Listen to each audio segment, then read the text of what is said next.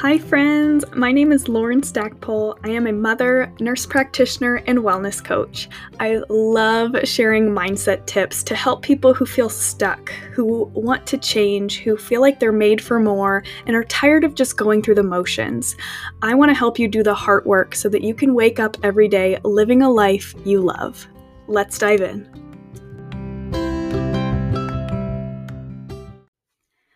I've been talking to several people about the concept of really finding themselves, who they are at their core, not what society thinks they should be, not what their family expects of them, and all these external expectations, but truly at the heart, who am I? And I titled this Coming Home to Yourself because that's exactly what it feels like. It's a process of unlearning all of these patterns and habits that we picked up over the years, trying to fit into the mold and fit in with everybody else, just follow what everyone else is doing.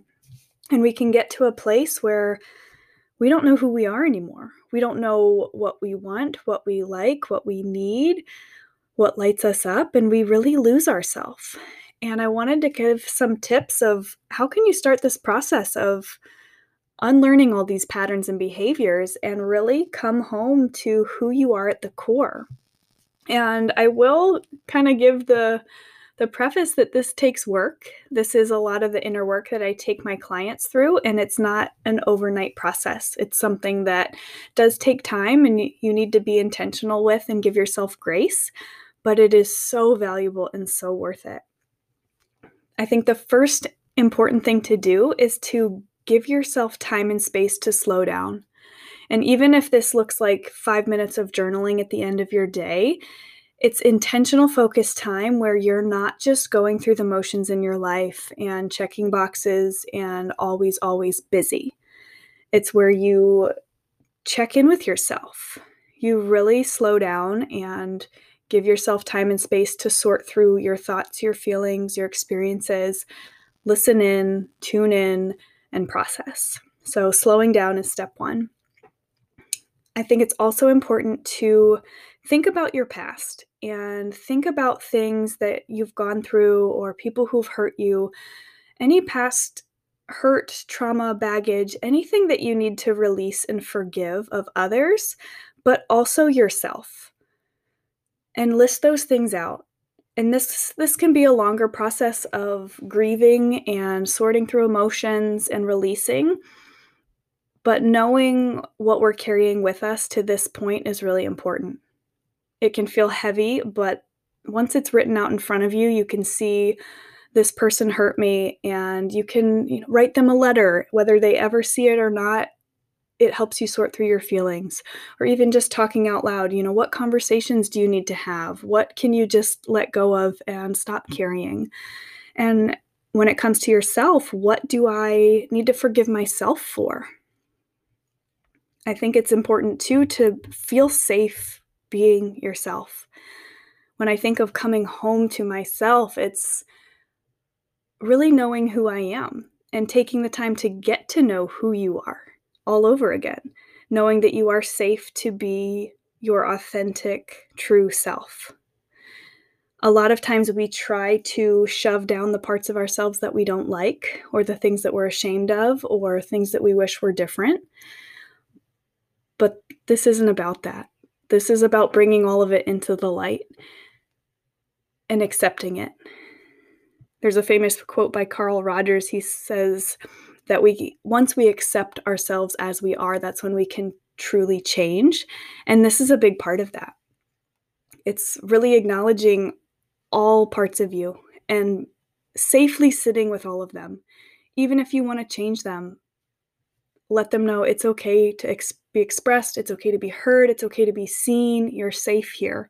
All parts of me are safe to be expressed and again, once we're in that place of acceptance, we can change them. You don't have to bring all of that forward if it's something that you do want to change. But a lot of times, the things that we think are broken are actually our superpower, and they actually end up blessing our life in huge, huge ways. In my mentorship program, one of the exercises I take women through is writing our qualification lists. You know, what makes me qualified to do what I'm setting out to do? And clients tell me all the time they end up writing hard things they've been through or obstacles they've overcome or past hurts. These challenges in their life have equipped them for their future. They've equipped them with what they need to take on what's next. And maybe they serve people better now because they've been through that hard circumstance. Maybe their eyes have been open to a completely new opportunity because they were forced to pivot. And it, it's really interesting. Instead of trying to shy away from these parts of us that we feel are broken, it really does make us human. It makes us individuals. And it's nothing that we need to hide. And the last thing I really want to focus on is focus less on the doing, right? At the beginning, we talked about slowing down. So, focusing less on what you're doing and more on who you're being. Let's let go of the things that aren't serving us anymore. Maybe we need to declutter our home or change our relationships or cut things out of our schedule, downsize. You know, sometimes less is more, right? Because we can be more present and more intentional and more fulfilled instead of being spread so thin. So it can look like setting boundaries, um, but really checking in and having an understanding of what you truly want, truly need. Ask yourself things like, what do I really value in life? And am I prioritizing those things? Really ask questions like, who do I want to be? How do I want to feel? Because at the end of the day, we have to mm. enjoy the process of our life. It can't be about the end goal, it can't be about the external things. It's got to be how do I feel? Who am I being? How am I living? Right? Because the day to day is all we will ever have. And maybe it sounds cliche, but it's the truth. it's cliche for a reason. So focus on who you're being, how you feel, what lights you up. And if you don't know the answers to those questions, take the time to figure them out.